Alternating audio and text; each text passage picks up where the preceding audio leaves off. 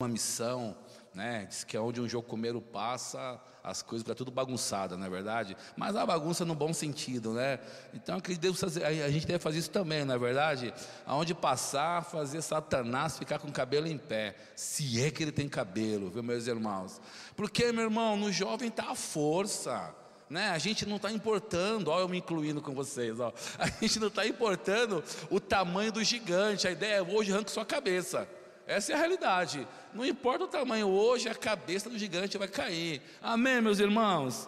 Então as pessoas às vezes sempre me perguntam: você é da onde? Você é oriundo da onde? Eu sou oriundo dessa agência, esta plataforma de impulso que é a Agência de Missões Verbo da Vida, meu irmão.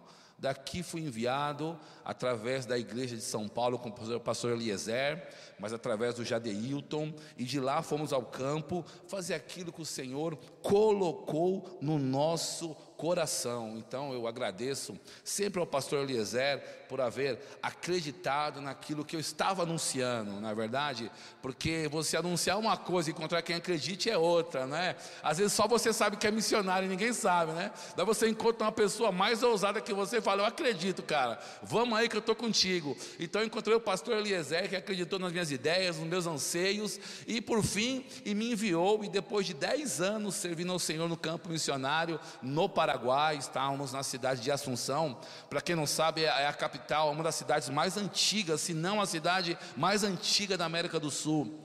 E de lá do Paraguai, Tivemos o privilégio de estar também atuando na Bolívia, na Argentina, no Chile, acreditando que Deus estava soprando sobre os países de língua hispana. Sempre anunciei, sempre criei nisso, que Deus estava fazendo algo no meio do povo de língua hispana porque sempre os olhos da igreja cristã está África, está África, está África e África. E aqui do lado, uma das últimas barreiras missionárias a ser alcançada, não sei se você sabe, é o Paraguai. 95% católico, segundo as juntas mundiais de missões, é a última barreira missionária da América do Sul, meu irmão.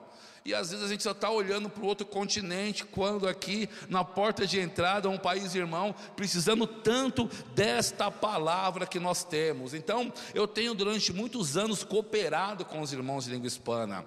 Tenho estado em muitos locais, muitas cidades, tenho alcançado muitas pessoas. Recentemente estivemos na Bolívia, lá com o pastor José Henrique. Foi um tempo muito bom lá. E eu sou capelão prisional, e não foi diferente na Bolívia lá encontramos dois presídios para poder visitar, alcançar preso, encontrar brasileiros presos na Bolívia.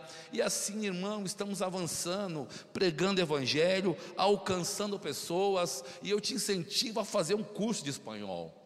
Não pensa que você ouve músicas de Marcos Witt, vai chegar no outro país, vai falar espanhol. Meu amigo, pelo que sim, pelo que não, você vai quebrar a cara. Desculpa a expressão, você tem que aprender o espanhol. Nós temos essa chamada, estamos desbravando agora as Américas. É uma oportunidade boa para você fazer a diferença na vida de alguém. Vale lembrar também que muitos países da América não só falam espanhol. Por exemplo, o Paraguai fala espanhol e guarani, a Bolívia fala espanhol e fala quechua. Então, nós temos que, irmão, estar habilitado para poder atuar em todas estas áreas, na é verdade. Eu sei que como jovens aspirantes né, ao campo missionário, é tudo muito lindo. Você, uau, eu vou para a Europa, que da hora, hein? Meu Deus do céu, ó. Vamos aí colocar os pés num país de primeiro mundo. Vamos receber oferta em euro. Meu Deus do céu, né? Quem não sonha, né? Vamos para a Europa, leste europeu, fazer uma selfie lá na Torre Eiffel, né? Rapaz, é coisa linda, né? Status missionário, né? Não pensa você que Deus te leva para a França e tirar uma foto na favela, né? Você vai tirar na comunidade, você vai tirar uma foto na Torre Eiffel. É seu relato, né? É sua biografia que está sendo feita, não é verdade, meu irmão? Mas olha que interessante, né? Nós olhamos muito para o outro lado mas alguém já pensou que podemos alcançar aqui, ó, a Guatemala? A Guatemala tem um, um, trem que sai da Guatemala que leva ao México os refugiados dos países onde o trem passa, conhecido como trem da morte, para atravessar o muro e entrar legalmente nos Estados Unidos. Que tal você pegar um ônibus desse, um trem desse e ir? Ah, mas isso é loucura. Não é loucura, não, irmãos. Quem conhece a missão Morávia? Os irmãos morávios impactaram o mundo de tal maneira com a crença dele cristã que alguns morávios eram tão loucos assim pelo Evangelho que eles souberam que passaria navios negreiros pelos portos da Morávia, eles entravam como escravos dos navios negreiros, se vendiam como escravo para quê? Para pregar o evangelho nos porões do navio, meu irmão. Então não pense que é loucura, não, você pegar um trem da morte para pregar, não é bíblico, meu irmão. É ir aonde alguém não quer ir, é fazer a diferença onde as pessoas não querem fazer a diferença. Não sei quem já viu aqui esse trem da morte que sai da Guatemala. Aí, um já viu aqui. Meu irmão, é outra coisa. São pessoas que estão sendo fustigadas por uma ideologia marxista que tem levado eles a exaltar a miséria como se fosse um estilo de vida. Então eles saem por esse trem, passando de cidade em cidade, e as pessoas jogam comida para eles, e aquele que pega, come, quem não pega, passa fome nesse trem, meu irmão. Nós podemos fazer a diferença. E quem dirá aqueles que podem ir para Nicarágua? Eu sei que é linda a Europa, mas a Nicarágua está aqui do lado, meu irmão. A Nicarágua é um país que foi esmagado pelo governo sandinista, foi esmagado por classes ideológicas que levaram o povo a ser arrastado. Agora, recentemente, baixou uma ordem que estão prendendo os pastores de lá, faz dez dias isso prendendo pastores, fechando igrejas lá. E nós aqui, com essa chamada tão boa, meu irmão, podemos fazer a diferença. Podemos ir aonde as pessoas não querem ir, meu irmão. Estamos desbravando as Américas. Estamos chegando em locais que ninguém quis chegar. A Nicarágua está esmagada, meu irmão. O presidente de El Salvador, Bukele, que chegou na, no, no, no, na presidência, ele baixou uma ordem para prender todas as quadrilhas. Esse homem está debaixo de fogo cerrado, mas está colocando ordem no país. Apoiou a igreja, ele é um cristão. Então, existem locais que podemos ir, avançar e fazer a diferença. Eu sei que é muito romântico você querer fazer uma selfie na Torre Eiffel, meu irmão, mas e aqui do lado, nossos vizinhos padecendo? Quem há de ir por nós? Amém, meu irmão. Aleluia. Eu, quando descobri a minha chamada missionária, eu me lembro, foi em Campo Grande, Mato Grosso do Sul. Eu estava num culto, eu fui ouvir Dave Robertson no Mato Grosso. E eu me lembro que a sensação era escutar Dave Robertson, só que naquele evento, foi 1996 ou 97, estava um homem, dois metros de altura, chamado Osney Walter Cruz. Esse homem foi a pessoa que me ligou ao destino missionário que Deus tinha para mim. Eu vi aquele homem com aquela indumentária africana, aquele homem rudo, palavras fortes, dizendo da necessidade de ir ao campo missionário, de sair da zona de conforto para alcançar pessoas. Aquilo foi um impacto na minha vida. Aquilo me chocou. Até então, missões era somente eis-me aqui, envia ele. Eis-me aqui, via ele, mas quando eu vi aquele homem falando com tanta propriedade que existem povos, tribos, línguas e nações a serem alcançadas, isso me chocou, fiquei aterrado. Eu falei, meu Deus, algo tem que fazer. Voltamos de Campo Grande. Eu conhecia uma, uma, uma, uma secretaria de missões de uma igreja determinada lá. Quem quantos conhece São Paulo aqui? No bairro da Ponte Rasa, eu conheci uma igreja lá e tinha uma missionária chamada Sônia. Pensa numa mulher que ela era fora da casinha. É, é, é, missionária raiz, sabe? Fora da casinha a mulher. E ela pegou e falou: Alex, eu estou com um projeto aí, tá afim? E eu falei: Cara, estamos aí, né? Ela foi na igreja, apresentou o projeto. Qual o projeto? O, o, olha o projeto: fazer uma incursão missionária num acampamento do MST. Não, não, você não sabe o que é isso, meu irmão. Não é você ir falar Jesus te ama no MST. É você fazer uma incursão dentro, que já tinha um contato lá dentro te esperando, uma pessoa que ia te receber, com horário para você entrar, você se infiltrar no meio de um pessoal que a, a, o discurso que era produzido entre eles era para acabar com todo mundo. Então aí eu falo que é onde Deus faz a divisão do menino para o homem, né? na verdade, menina para mulher. Então, se você numa incursão dessa, para pregar o evangelho no meio dessas ideologias, o que vai acontecer? Se você sair, irmão, da regra ali dentro, ou seja, se alguém descobrir o que você está fazendo, aí a casa cai. Aí a casa cai, porque a ideia vendida é realmente uma lavagem cerebral para acabar com a juventude. Estávamos nós lá numa incursão no meio do MST, meu irmão, em Araçatuba, lá numa, numa, numa, numa carpinha, numa, numa casinha de lona preta sabe? Vamos invadir aquela fazenda, vamos pregar o evangelho. Mas como você falava, ei rapaz, mas para que rapaz? Você tem família, cara? Por que você não faz um plano do governo aí? Ah, CDHU está dando casa em São Paulo, para que essa coisa de invadir, rapaz? E você sabe que as pessoas não tinham nem ideia que existia um CDHU de tão vendido que estavam, mas o Evangelho chegou naquele local para poder arrebanhar alguns, para poder tirar alguns daquela situação de petição de miséria, varrido por ideologia que não produzia fruto nenhum na vida deles. Então não me diga que não tem campo para atuar. Tem muita coisa para se fazer, meu irmão. Tem muita coisa. Aparentemente, parece que não é nada você passar no assentamento. Uns ficam com dó até dar uma armitex no assentamento. Mas na verdade, meu irmão, eles precisam do evangelho. Precisam receber a palavra. Eu descobri o que Deus queria para mim. Eu descobri que eu deveria ir aonde o evangelho não estava chegando alcançar pessoas que muitos não estavam alcançando. Sabe que numa situação dessa a gente costuma fazer ouvido de mercador, é aquele que ouve tudo, mas não responde a ninguém. E nós não podemos de mercador. Temos que dar respostas. Temos que falar para que viemos. E são oportunidades assim extraordinárias que nós temos para fazer. Não é verdade, meu irmão? Você está comigo? Amém? Eu tenho descoberto e pensado muito nisso que nós só temos, meu irmão, essa geração para alcançar a geração que está se perdendo. Você tem somente a sua geração para alcançar uma geração que está se perdendo. Amém, irmão? Eu descobri que nós só temos esta vida para pregar o Evangelho, não tem outra vida. Então você tem que descobrir a parte que te cabe como um aspirante ao campo missionário.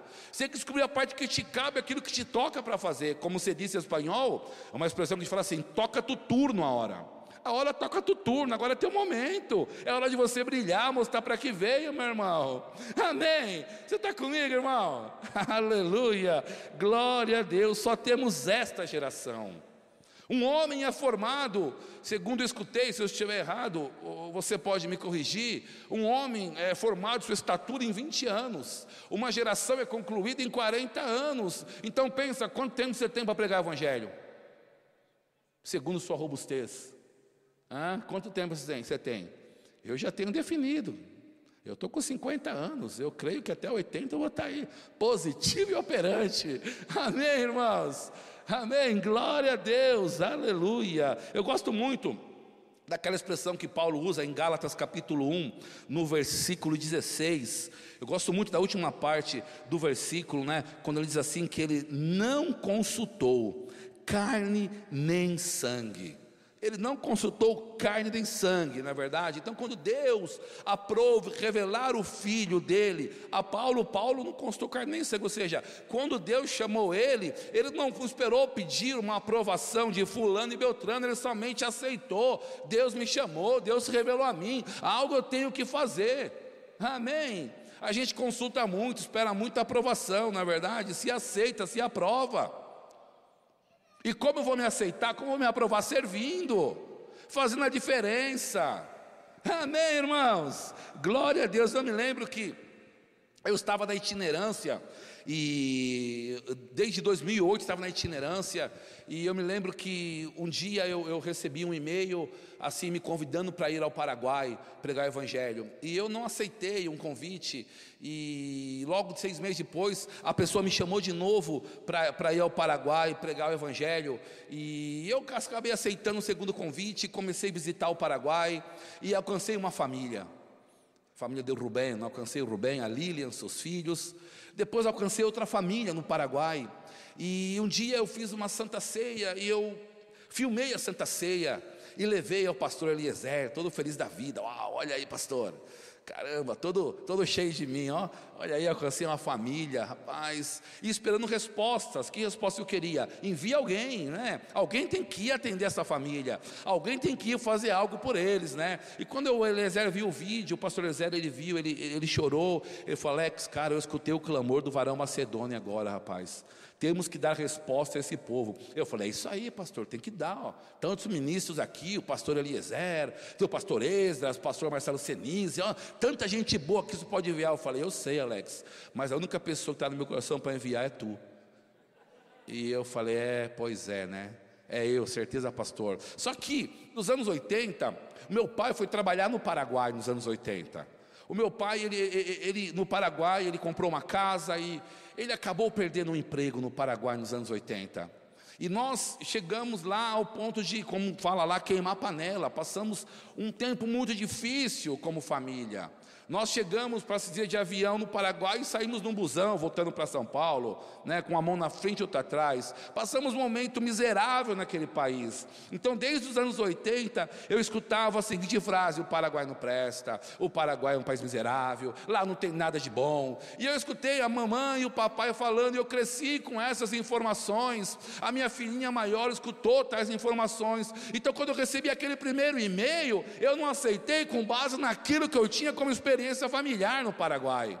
Mas quando eu recebi o segundo e-mail, eu fui. E quando ele, o pastor Eliezer me disse, só tem tu para ir, sabe aquele minuto que passa a sua vida toda? Então foi esse minuto que eu lembrei lá do papai que perdeu o emprego, eu lembrei da situação difícil, eu lembrei da falta, escassez de alimento em casa, eu lembrei do ônibus da pluma que nos trouxe em 25 horas do Paraguai até São Paulo, aquela situação sofrida, sacrificada. Mas aí também eu me lembrei daquela escritora, Ellen Miller, quantos conhecem ela? Ela foi uma missionária, ela é, é deficiente visual, e ela disse assim: que ela não teve uma chamada, ela leu uma ordem e obedeceu. Então, naquele momento, eu descobri que eu deveria somente obedecer a ordem que estava vindo para mim e aceitar que eu devia fazer algo para aquele país. E se passou-se o que? Dez anos nesse país, dez anos de incontáveis frutos. Claro que eu sonhava ir lá para Buenos Aires, né? ir para Cai de Corrientes, onde o pastor Léo tem aquela linda igreja na Cai de Corrientes, tomar aquele, aquele cafezinho maravilhoso, comer alfajor, aí Deus pega, faz uma mudança e me leva ao Paraguai, meu irmão. Amém. Mas quantos sabem que a terra da obediência é só a terra da provisão?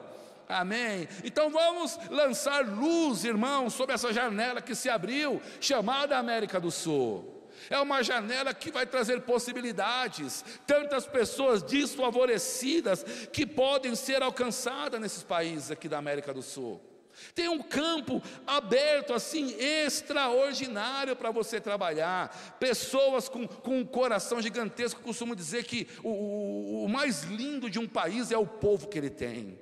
E o missionário ele não chega num país para mudar a cultura de ninguém, a cultura é inviolável. Mas você chega lá para quebrar paradigmas, meu irmão. Você chega a pregar o evangelho de poder. Você chega para sacudir as pessoas, falando aquilo que Deus fez na sua vida, aquilo que Ele vai fazer. Não é verdade, meu irmão? Aleluia, aleluia. E aí eu me lembro que aquela manhã, o pastor Eliezer olhou bem no fundo dos meus olhos, falou: Alex, só tem tu, cara. Só tem tu para ir. Eu falei, mas pastor, né? Eu falei no meu coração, pensei, mas pastor, não pode ser outra pessoa. E em seguida parece que ele ouviu meu coração. Eu falei, Alex, só tem tu para ir. Ei, irmão, para aquilo que Deus te chamou, só tem você para fazer, meu irmão. Não transfira para outro aquilo que é teu. Aquilo que Deus já te deu visões, já te mostrou vigílias noturnas, já teve sonhos. Eu me lembro que eu estava outro dia com o pastor José Roberto, nós fomos visitar uma pessoa doente no hospital. E eu me lembro que nós chegamos no hospital da Cruz Azul em São Paulo, e eu cheguei, descemos do elevador, e quando colocamos os pés fora do elevador, uma mulher veio correndo e falou: "É vocês, é vocês". E eu falei: "Pastor, é ela que vamos orar?" Ele falou: "Não, nem sei quem é". Ele falou: "A mulher falou: "Eu estava orando, e Deus me mostrou vocês saindo do elevador nesse exato momento, e Deus me falou para levar vocês para orar pelo meu filho". Eu falei: "Uau!" Que bênção! Deus tinha mostrado já a nossa imagem para aquela mulher. Agora pensa comigo, a Bíblia diz que a ardente expectativa da criatura aguarda a manifestação de quem? Dos filhos de Deus. Então eu gosto de pensar assim: tem tanta gente que já viu seu rosto, tem tanta gente que escutou suas canções, tem tantas pessoas que já sonhou com você, que só está esperando você chegar até elas, meu irmão, para dar essa boa notícia. Amém, meu irmão. Glória a Deus. Eu, quando cheguei ao Paraguai, eu ganhei para Jesus um, um, senhor que, que ele era é, ex-diretor de um presídio.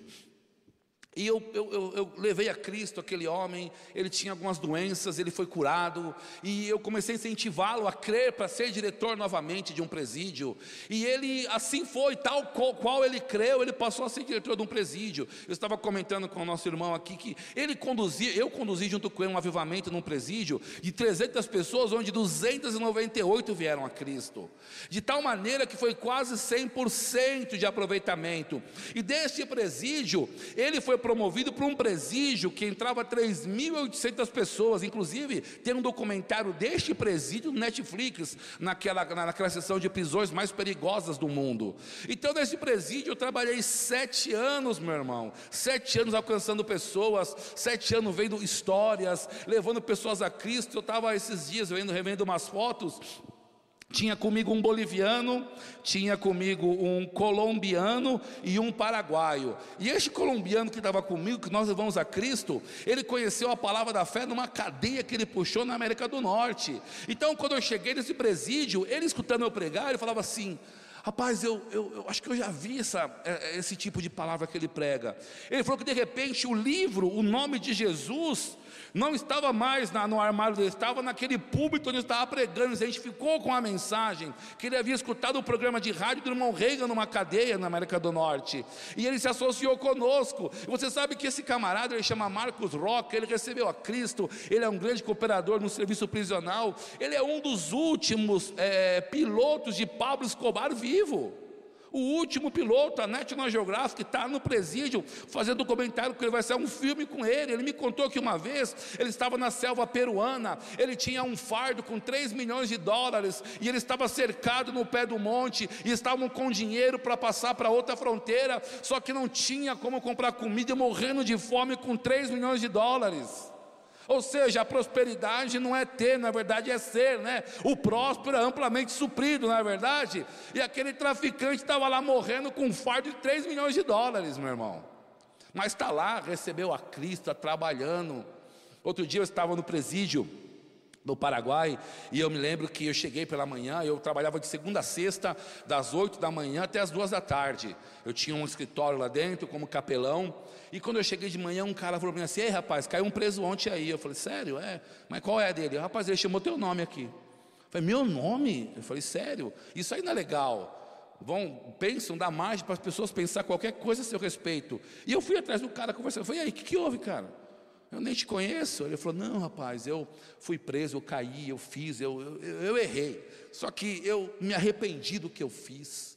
E naquela, na, naquele camburão lá, eu, eu, me entreguei a Cristo novamente. E quando eu, eu, eu, eu confessei Jesus como meu Senhor, eu ouvi, eu, eu ouvi uma frase assim: procura o pastor brasileiro de barba.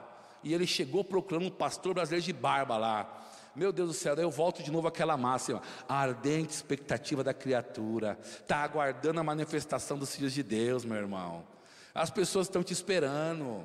As pessoas estão te esperando, o mundo está em escombros, meu irmão. As coisas estão acontecendo para levar de mal a pior as pessoas que não têm essa palavra. Eu me lembro lá no Paraguai, tem um local chamado Cateura que é um lixão, né? Um depósito sanitário que as pessoas levam, né? O lixo. Então tem a parte que é desativada, tem a parte de reviro e tem a parte nova. Então na parte desativada tem umas, umas saídas assim de gás que sai um gás de dentro, debaixo do, do, do, do escombro, do lixão. E quando esse gás a, toca o ar que nós respiramos, ele tem uma autocombustão, ele começa a pegar fogo. Então cada vez que é ativado esses buster, é fogo constantemente. Então a pessoa, é proibido entrar pessoas ali, porque corre risco. Então, se um desavisado chegar lá, né, a gente chama aqui no Brasil de fogo de monturo, não sei como chama aqui em Campinas, mas lá em São Paulo chama-se fogo de monturo, que é o fogo que está debaixo dos escombros de lixo. Então, se um desavisado chegar lá, por qualquer cargas d'água cavar ali para buscar alguma coisa, ele corre o risco de ter uma explosão na cara dele. Sabe, eu estava pensando nisso esses dias, nesse mundo que está em escombros, na é verdade, esse mundo que está varrido pela Covid, por restrições, por ideologias, tantas coisas ruins, irmão, mas eu sei que embaixo disso tem um fogo, e está precisando alguém liberar a palavra da fé para esse chão se abrir, o fogo se espalhar por toda parte, meu irmão. Está na hora de com ousadia pregarmos a palavra e ver a chama do Evangelho alcançar pessoas, meu irmão. O escombro já está feito, as restrições estão aí, mas nós temos a resposta do mundo, então está no momento de nós darmos aquilo que as pessoas buscam, meu irmão. As pessoas buscam respostas e nós temos as respostas para eles, meu irmão. Ainda que você possa se chamuscar um pouquinho, mas que o fogo queime as pessoas com o Evangelho, meu irmão. Eu gosto muito daquilo que disse John Wesley.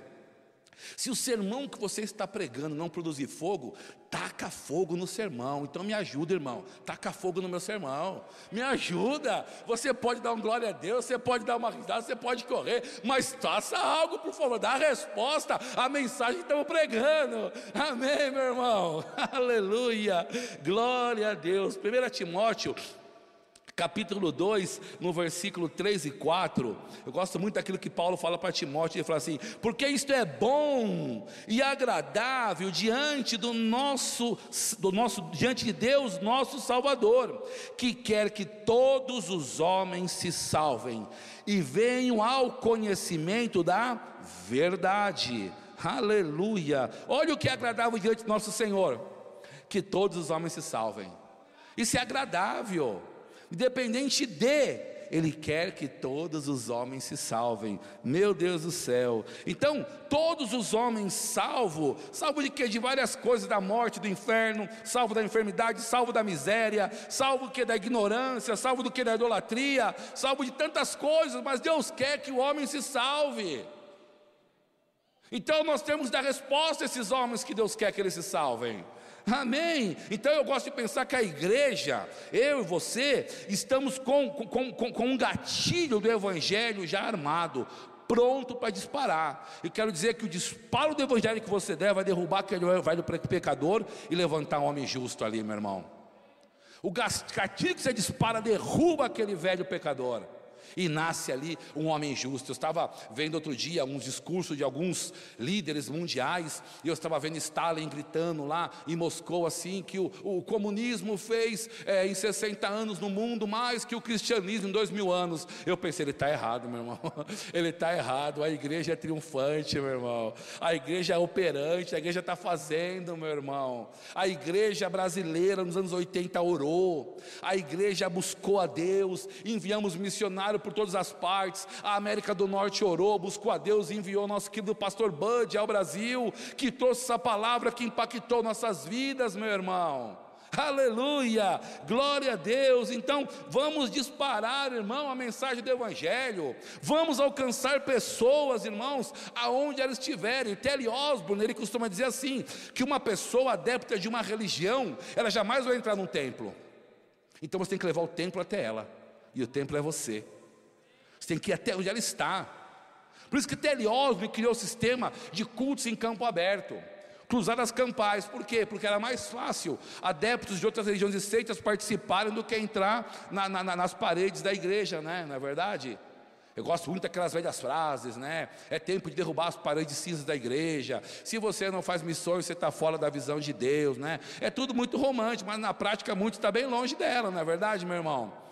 Então está na hora de darmos respostas, falar para o que nós viemos. E, e, as coisas no campo missionário, ela vai se desenrolando ao passo que você vai caminhando. Uma coisa eu te, eu te oriento, não faça muita matemática não. Não é verdade? Se Deus te chamou, aceita, porque o recurso vai vir. Aceita que Deus vai ligar pessoas a essa missão que você vai fazer, que vai proporcionar a sua chegada. Por exemplo, aqui, quantos tem uma chamada missionária aqui? Vamos ver, levante suas mãos. Aí, ó, quantas pessoas. Agora eu pergunto: você que levantou a mão, sem nenhuma condenação, quantos missionários você está mantendo? Você investe naquilo que você acredita. Amém? Você investe no que você acredita. Então, se você tem uma chamada missionária e não mantém nenhum missionário, é bom você rever a sua chamada. Porque você tem que pôr aonde você acredita. Eu me lembro que quando Deus me chamou ao Paraguai, E eu obedeci aquela chamada. Nós tínhamos essa casa montadinha, tudo bonitinha, as crianças pequenininhas, né? Aquela coisa, né? A família feliz, uau, casa bonita, esposa feliz, sabe? Aí, quando nós fomos ao Paraguai, ímos ao Paraguai, os diáconos da igreja vieram e falaram: Olha, Alex, a gente está pensando aqui, cara, uma maneira de ajudar com dinheiro você é nós fazermos um bazar aqui beneficente e vender os seus móveis é tudo lícito, tudo honesto, tudo correto isso, está certinho. Ah, teve um pastor do Canadá que fizemos, juntou 30 mil reais para ele, o que, que você acha? Só que Deus tinha nos falado, missionário, não vende o que tem, transforma em semente e planta. Meu Jesus. Aí nós plantamos, chamamos algumas famílias, agradecemos a eles, chamamos aí cinco, seis famílias da igreja e falamos: o que, que você precisa? Para outros o que você quer. Escolhe e leva, meu irmão, leva tudo. Fizemos cinco, seis famílias da igreja felizes, com um monte de imóveis bonito, bom. E o que aconteceu quando chegamos ao Paraguai era bem engraçado, que a minha esposa falava, cara, eu não gosto nem, nem de ver televisão aqui na sala. Eu falei, por quê? Porque eu estou com a cadeira da igreja, parece que estou vendo televisão na igreja, cara, não dá certo isso não, né? E a gente declarando a palavra, confessando aquilo que nós criamos, na verdade, criamos, como fala em Hebreus, o mundo que nós queríamos viver. E um dia eu, eu fui pregar numa reunião da Adonep lá e eu orei para uma mulher, Estela Lopes, e ela tinha um problema na coluna, assim, que já era caixão e vela preta o problema dela. E aquela mulher se levantou curada aquele dia. Meu Deus, passou uns dias, o filho dela me procurou, Christian Lopes, falou: Pastor, rapaz, eu sou filho de tal pessoa. Eu falei: Ah, legal. E ele começou a frequentar minha casa, se tornou nossos amigos, ele, o Christian Lopes. E um dia ele veio emocionado, chorando. Eu falei: Pastor, quero falar com o senhor. Eu falei: Diga. Ele falou: Rapaz, vocês têm aqui na sua casa o que eu não tenho na minha. Eu olhei assim, falei: Rapaz, a casa está vazia. Que será que ele viu aqui, né? A casa estava aqui nem Gênesis 1, versículo versículo 1, sem e vazia, minha casa, como diz Eliezer, estava que nem coco, minha geladeira branca, por dentro cheia de água, e ele olhava assim, e eu falei, mas e aí Christian, o que, que você... Rapaz, vocês têm aqui paz, vocês têm alegria, vocês têm perseverança, coisa que nós não temos na minha casa. Eu falei, tá bom, diga aí, mas e aí? Ele falou, cara, eu ia casar há uns anos atrás e não deu certo o meu casamento.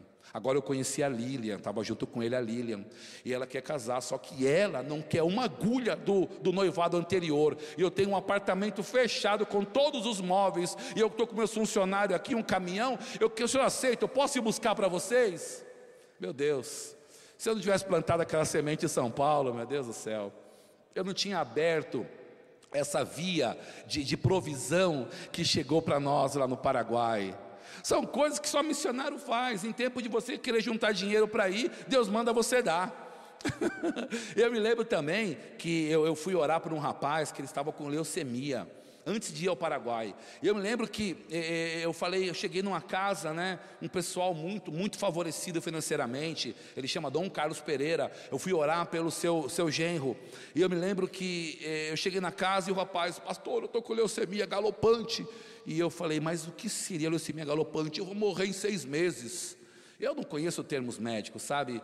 E eu acreditei no que ele falou, mas eu, eu aprendi com o Jânio César, num ambiente como este de credulidade, você tem que pregar do Gênesis até a redenção. Então ali eu, eu mostrei as alianças para eles, eu falei daquilo que Jesus fez e conquistou, e eu saí dali e nada aconteceu naquela casa. Mas passando-se alguns dias, ele vinha com um avião fretado fazer o controle em São Paulo, no Albert Einstein.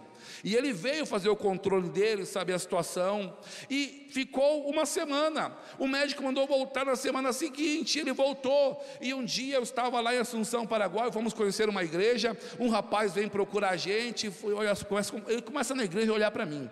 Eu estava com a minha filha, estava com a minha esposa e uma, uma, uma, pessoa bem querida nossa. E o rapaz olhava, olhava. E eu falei, rapaz, esse cara está paquerando minha filha na igreja, mas só pode ser, meu. Falei, como pode? O cara só não pode olhar para nós né? E eu estava brabo já, né? Daí o cara se animou, veio falar comigo, ei, você é o pastor Alex? Eu falei, eu sou, e aí? O que está pegando? Né? Ele, não, pastor, sabe o que, que é? Eu sou aquele rapaz sororô, olha, eu estou curado. Eu falei, orei para isso mesmo, só que por dentro estava pulando, sabe, irmão? Eu estava por dentro, o coração vibrando. Eu falei, mas orei para isso mesmo, rapaz, é para ser curado, cara, sabe? E o, o, o, o, sogro dele, Dom Carlos Pereira, ele tem uma loja chamada Kamikado. Quantos conhecem Kamikado? Quem foi em São Paulo conhece. Eu creio que é o paraíso das mulheres, na verdade, Kamikado. E esse, esse senhor, quando eu mudei ao Paraguai, ele me ligou, falou: Pastor Alex, você não quer vir aqui em casa? Eu tenho, quer, vir, quer vir no meu escritório? Eu queria conversar com o senhor um pouco. Traz a sua esposa. E eu falei: Ah, vamos lá, né? Chegamos lá, o escritório dele era o showroom da loja dele. Tudo que tinha na loja tinha no showroom lá. E ele pegou, chegou para minha esposa e falou: Fabi, você pode escolher o que você quiser aqui.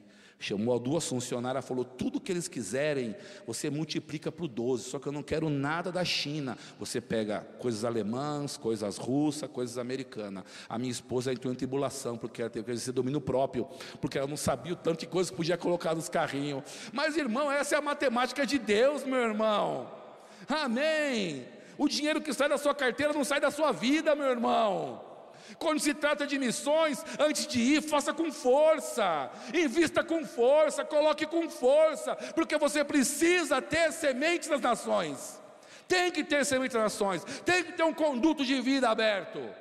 Para você não ficar depois aí pedindo, pedindo, pedindo, pedindo. Nada errado com isso, não.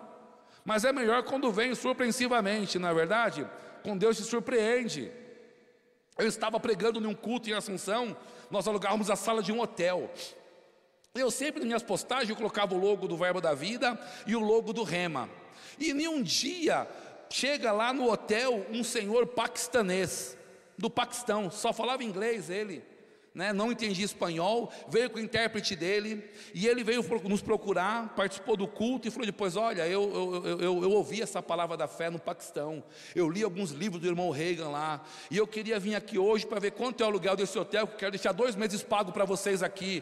Um homem do Paquistão passando pela cidade, conexão de voo, baixou no hotel para poder pagar aluguel do hotel para nós, meu irmão. Amém. Agora a questão é: qual é o seu campo de atuação? Aonde Deus te chamou para ir? Amém. Eu outro dia eu li no livro do irmão Smith Wigglesworth, se você falar duas vezes, você já batizado do Espírito Santo, né? Smith Wigglesworth, acho que é isso, na verdade. Nossos PhD em inglês podem me corrigir. Que ele se recusava a sair de casa se não fosse para ganhar uma alma por dia.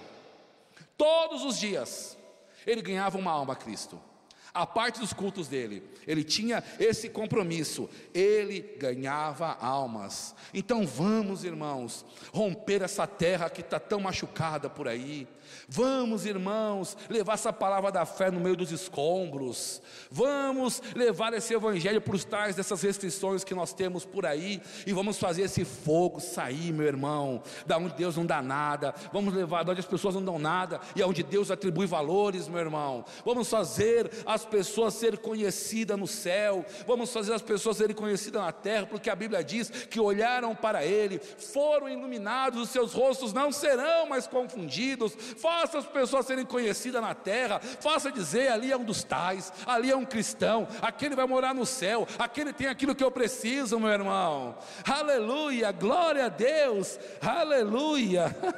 Deus é bom, eu me lembro daquele, daquele jovem negro de um olho só, filho de uma escrava que usou a lei do ventre livre para poder circular, circular pelas ruas da cidade onde ele morava. Estou falando de William Seymour. Eu lembro daquele jovem que ele recebeu uma, um convite para fazer um seminário bíblico e ele, por causa da cor da pele dele, não podia assistir à sala de aula. Ele fez dois anos de, para se dizer, o rema da época, de uma janela rejeitado, com seu direito de ir e vir cerceado.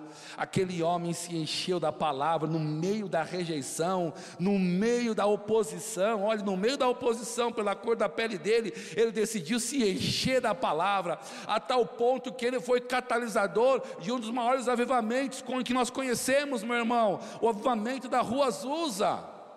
Eu estava lendo um livro chamado A História que Não Foi Contada, que, que traz pontos desse avivamento. Disse que um homem chegou àquela, àquele avivamento na Rua Azusa, e ele era pastor de uma igreja no Canadá chamada Sarsa Ardente, uma igreja com duas mil pessoas. E quando ele se expôs àquela unção, quando ele foi cheio do Espírito Santo, Deus falou: Deixa a sua igreja como auxiliar, e daqui mesmo vai para o interior da China pregar o Evangelho, meu irmão.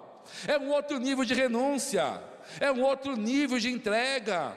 Deus quer fazer tudo aquilo que Ele fez antes, Ele quer fazer novamente.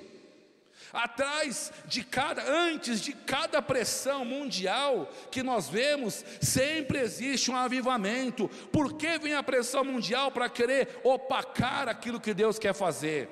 Quantos se lembram de 38 a 45, a Segunda Guerra Mundial? Estava lá estabelecida forças alemãs, estava lá, forças americanas, estava aquela guerra na Inglaterra, todo mundo querendo guardar aquilo que era deles. Mas só que havia um povo orando para as coisas acontecer. Havia pessoas clamando a Deus para o fim daquela guerra. O que aconteceu em 45, no pico da guerra, a ponto de terminar, Deus levanta um, um, segundo, um segundo maior avivamento de cura da história, The Voice of Healing, os dias da voz da cura, levantou ministros que impactaram o mundo. A revista A Voz da Cura estampou no, no, no, em 1950 100 ministros de cura que estavam indo por toda parte pregando Evangelho. Por que veio essa guerra? Para querer opacar aquilo que Deus queria fazer, meu irmão. Por que a rua Azusa foi levantada com tanta veemência? Foi quando teve aquela matança na Armênia, quando a família de Demochacaria chegou na América do Norte. Sempre antes do avivamento tem uma grande pressão. O que nós passamos agora com o Covid, agora espero que vai acontecer, meu irmão. Eu e você, pessoas comuns, que ninguém dá nada, vai por toda parte, pregar o Evangelho. Eu, eu, o meu público, no Paraguai, na cadeia, você pode até rir disso, mas o meu público era traficantes do, do, do cartel de Sinaloa, que estava preso, era tra, tra, traficante, um parente de Chapo Guzmán, era piloto de, de Pablo Escobar, era o público que eu alcancei dentro da cadeia, e através desses homens conduzi um avivamento ao ponto que eu tinha um pavilhão com 1.100 pessoas convertidas. Sabe uma estatística de que cada dez convertidos naquela cadeia, oito é debaixo dessa mensagem da fé. Então Deus está se movendo sobre a América do Sul, meu irmão, e nós temos que dar respostas a esse povo, temos que falar para ele aquilo que nós estamos fazendo. Desse avivamento de 1950, 45 a 50, a The Voice of Healing, saiu um homem um homem chamado Tommy Hickey, que foi à Argentina pregar para Perón. Sabemos que regime Perón defendia. Foi pregar para ele, só que quando chegou na Casa Rosada, isso está nos anais históricos. Se você colocar um Google, você vai ver isso. Quando ele entra na Casa Rosada, o assessor de Carlos Perón era, era cadeirante desde nascença. Ele esqueceu o presidente, catou aquele camarada, arrancou da cadeira de roda, o cara saiu caminhando atrás dele, curado. Depois disso, reuniu 200 mil pessoas no Mar de Plata para pregar o Evangelho. Meu irmão, Deus te chamou para andar num nível de milagres. Deus te chamou para libertar pessoas de doenças. Eu me lembro de Osborne, menciona no livro Curar os Enfermos, Expulsar os Demônios. Ele estava lendo algumas cartas e ele vê lá que o velho Smith estava morto. Quem era Smith Wigglesworth? Havia acabado de morrer. Ele leu que os irmãos Valdez do México havia acabado de morrer. Ele leu vários nomes que estava morto e ele disse: Senhor, quem agora vai ir ao campos abertos pregar o Evangelho? Quem agora vai, vai, vai, vai se colocar como um arauto da sua vinda nas igrejas? Quem agora vai com o poder magnético da pregação do Evangelho encher os auditórios? Aí diz que o Senhor vem sobre ele e fala: Agora toca tu turno, agora é sua vez de ir. Agora está contigo o bastão, agora é o seu momento. Ah, olha para o seu vizinho e fala assim: é o seu momento. É o seu momento, está contigo agora. Aleluia. Está contigo. Quero que você fique em pé comigo. Aleluia. Aleluia. Aleluia. Aleluia. Eu estava, queria que os, los salmistas pudessem me ajudar aqui. Aleluia. Eu estava lendo aquele livro, não sei se você conhece, Diário de um Pioneiro, de Gunnar Wingren, que foi um dos fundadores da Assembleia de Deus no Brasil. E esse livro quem me indicou uma vez foi o pastor Rosilon que me indicou esse livro. Ele sabe que eu gosto muito de história. E esse livro, ele estava relatando o avivamento que foi em Belém do Pará. Estava falando como foi a chegada dos Berg em Belém do Pará. Aquilo que eles fizeram naquela cidade, como o evangelho foi pregado com força, com intensidade naquela cidade E ele relata nesse livro que um dia o pessoal veio né, para querer é, tocar fogo na igreja. Uma turba de pessoas veio. E é muito importante você, você escutar isso, porque as pessoas vieram com varas, com facão, com foice, com tochas na mão. Vamos acabar com essa, essa história desses crentes aqui. Vamos tocar fogo, eles estão mudando nossa religião. E dentro da igreja era um culto de consagração que estava lá a família Berg orando com os irmãos. Eles estavam num pequeno avivamento dentro da igreja e orando e falando e fazendo as coisas acontecer lá dentro e o povo lá fora queima, vamos matá-los, queima, queima e os irmãos dentro da igreja orando, dançando, correndo no espírito, falando em línguas. De repente, eles escutam um silêncio um silêncio sepulcral, e ele manda o meu irmão Berg, manda alguém lá fora para perguntar para aqueles rapazes algozes dele: Ei, o que aconteceu? Não, nós viemos aqui para tocar fogo nessa igreja, viemos aqui para matar vocês, vocês não têm direito de estar mais aqui nessa cidade. E ele falou: E agora, por que não tacou fogo? Daí disse que o cara com a tocha fez assim: Como podemos colocar fogo em algo que está em chamas já? Meu Deus do céu, esse é o evangelho que a gente prega, meu irmão. Amém. eu lembro que um dos livros que eu li sobre é, um dos almanaques mundial que eu estava estudando uma época, lendo, disse que Stalin uma vez viu um mendigo andrajoso e falou assim: que, que, que, o socialismo colocaria um homem novo naquele traje velho, colocaria um traje novo naquele homem velho e sujo. Aí diz que havia um pastor lá que falou assim: e o cristianismo põe um homem novo no traje velho, meu irmão. Nós podemos fazer homens novos por aí podemos levar esse evangelho de poder. Mas é, a, a, a, pergunta é, é aquela que, que, retrata em Isaías capítulo 6, se não estou, se não estou enganado, o versículo 8. Vamos ver aqui. Isaías capítulo 6, no versículo 8.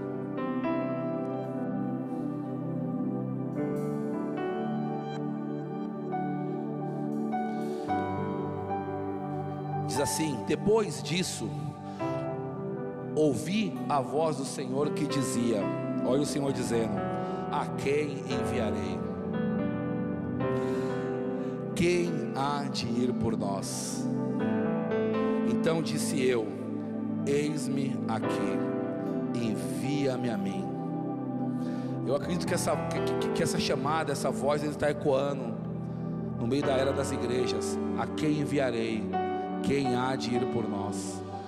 Será que alguém pode dizer aqui, aqui? Eu me lembro daquele veterano de guerra, Alexander Duff, pregou o evangelho com tanto poder nas linhas indianas, alcançando milhares de pessoas. E um dia retornou à sua base e foi pregar um sermão na Escócia e fez uma chamada missionária.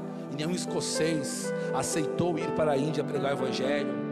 E aquele veterano de guerra, Alexander Duff, ele diz assim: se a rainha Vitória só tem filhos para mandar para a Índia, para morrer ou para matar o povo indiano, hoje mesmo, e não tem filhos para mandar para pregar o evangelho, hoje mesmo eu volto para a Índia para me doar ao povo indiano e quem sabe me entregar minha vida às margens do rio Ganges. Essa foi a declaração dele. Então, ele depois dessa declaração, ele passou mal e ele a igreja levantou ele novamente e ele refez o apelo. Será que alguém deseja ir ao campo missionário? Diz que aqueles três mil jovens ou mais aceitaram e foi uma grande festa aquela igreja. Então, estamos tratando de um, de um. Estamos num mês representativo para nós, que é a chegada do nosso querido apóstolo Bud. E nós sabemos que ele veio para que nós pudéssemos ir, na é verdade. Ele veio para nos preparar para irmos em locais que as pessoas ainda não ousaram ir. O meu campo, por exemplo, é cadeia, presídio. Talvez o seu campo seja um palácio, talvez o seu campo seja o assentamento da MST, seja uma comunidade, seja o hospital que você trabalha, seja a embaixada que você vai servir, mas aí está o seu campo e você precisa dar respostas a essas pessoas.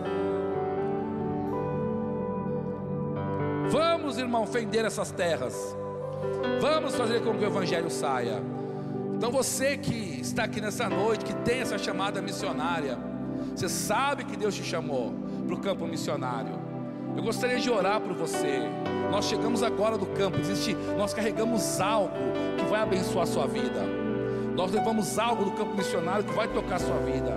Eu queria que você viesse aqui à frente. Eu gostaria de orar com você, por você. Amém, irmãos. Aleluia, aleluia, aleluia, aleluia, oh aleluia. Louvado seja o Senhor. Aleluia, aleluia. Aleluia,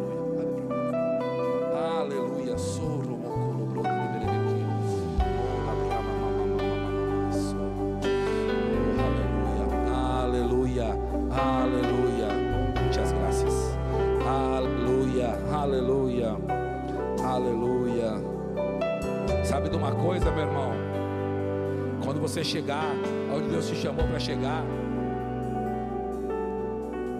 alguém vai dizer assim: aqueles que estão perturbando o mundo chegaram até aqui. Aqueles que estão fazendo uma zoada no mundo chegaram até aqui. Meu Jesus da glória. Aleluia. Eu tenho uma direção, vai ser bem rápido. Eu vou impor as mãos sobre um por um. Rápido. E você vai ficar no mesmo lugar que você está. Depois que eu orar por você. Eu creio que Deus quer alcançar todo mundo aqui hoje. Amém. Aleluia, aleluia. Você só recebe, amém. Carregamos algo tão poderoso do campo missionário que vai, irmão, abrir portas de possibilidade para você. Janelas serão abertas, que você vai poder vislumbrar onde Deus quer te levar. Sabe, irmãos, eu percebo pessoas aqui já tendo visões daquilo que Deus a chamou para fazer. Desperta. Um culto como esse te coloca, irmão, na rota de colisão com o seu propósito. Eu aprendi com o pastor José Roberto que Deus usa pessoas para nos ligar ao destino que Ele tem para nós. E você vai ser ligado hoje a um destino missionário. Aleluia, aleluia, aleluia, aleluia, aleluia. Recebe. Aleluia, Pai. Eu desperto o dom de Deus nessa menina, Pai. Eu desperto o dom de Deus já foi dado, Pai, a ela, Senhor. Em nome de Jesus. Aleluia. Oh. uh, aleluia. Aleluia. Glória a Deus. Glória a Deus. Recebe. Aleluia. Aleluia. Respostas. As respostas que o mundo precisa estão nos seus lábios. Tempo de dar respostas. Tempo de dar respostas. Uh, chamado pelo Senhor. Uh, e sonhando com milagres. Uau, vendo milagres. Meu Jesus, sonhos se tornam realidade, meu irmão. Aleluia aleluia. Não se importe se chame de sonhador. Sonhe, sonhe, sonhe, sonhe, sonhe, sonhe, aleluia. Deus tem muito mais para acrescentar. Deus tem muito mais para acrescentar. Uh. Aleluia, glória a Deus, aleluia. É.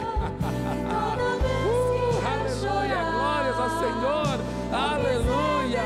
E todo tempo de entrega, meu irmão não é tempo que foi perdido, não. Aleluia. Glória a Deus, isso aí.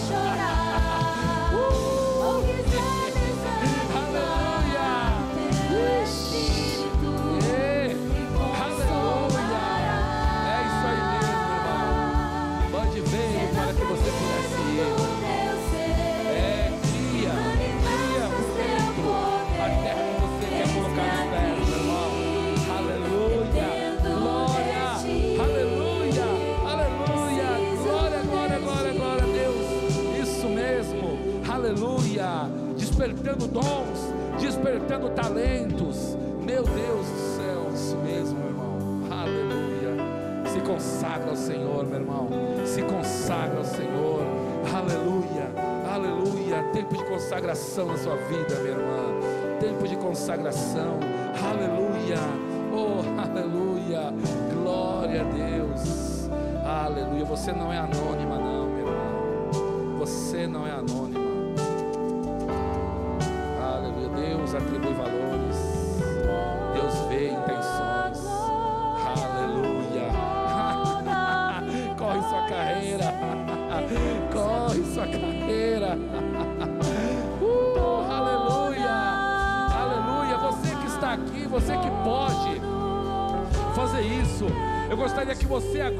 Virasse e fosse por toda a igreja, orar por cada pessoa, vai. Existem tantas pessoas que precisam desse toque hoje. Você que pode, vai. Coloque as mãos, ora por eles, abençoa eles, comparta aquilo que você tem, aquilo que você já recebeu.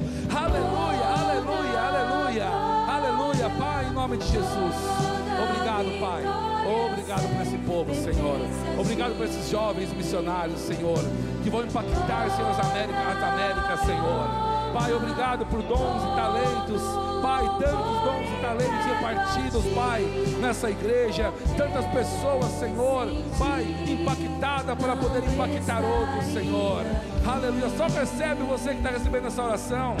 Deixa Deus te usar, meu irmão. Ore, fale, se inspire para falar. Desperta coisas que as pessoas nem sabem que ainda têm. Oh, aleluia. Aleluia. Glória a Deus. Obrigado, Senhor. Obrigado por tua palavra pregada, Senhor. Obrigado, Pai, pela inspiração, Pai. Obrigado, Senhor. Obrigado pelo fim proveitoso da tua palavra, Senhor. Ah, não seja tímido, você pode orar mesmo. Aleluia. Louvado seja o Senhor. Aleluia. Toda a glória ao Senhor. Aleluia. Glória a Deus. Aleluia. Aleluia. Aleluia.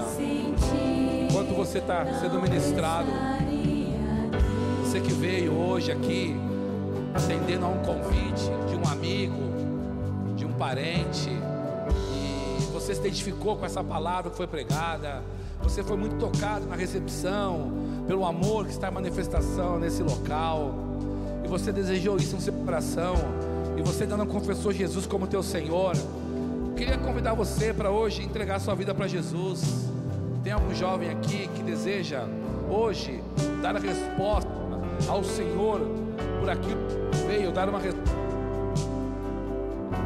tem alguém aqui que deseja entregar a vida para Jesus? Dá um tchau para mim assim, eu quero orar por você.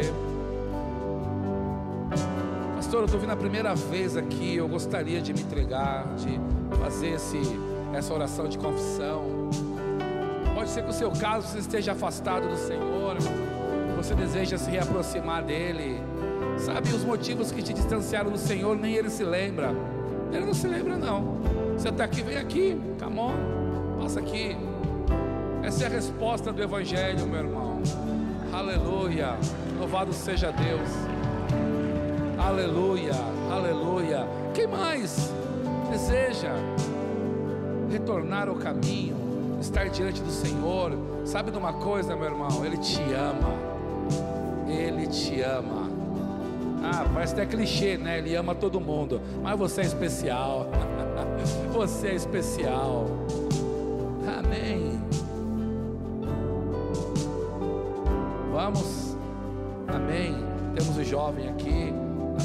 Seu nome?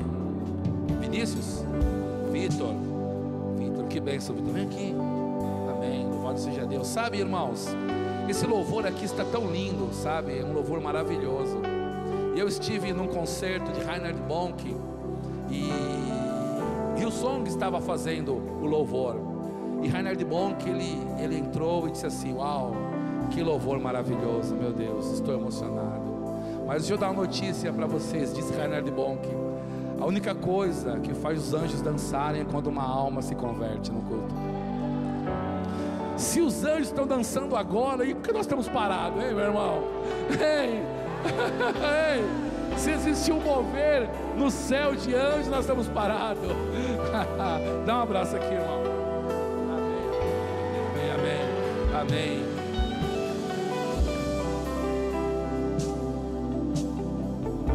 Diga assim comigo nessa noite.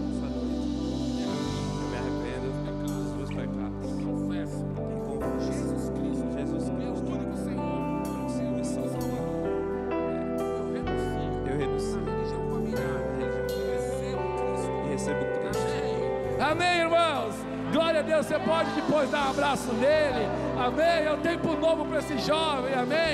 Já se convertendo, inserido no contexto missionário. Então você imagina o pipoco que vai ser no mundo esse rapaz, não é verdade, Vitor? Deus te abençoe, viu? Amém. Você pode acompanhar eles aqui, amém. Glória a Deus, irmãos, amém não havendo mais ninguém para se entregar a Cristo, eu agradeço vocês aí, esse tempo precioso, meu irmão. Estou assim muito feliz de estar com vocês e com expectativa para amanhã, amém? Sejam abençoados com a prática da palavra, amém? Muitas graças.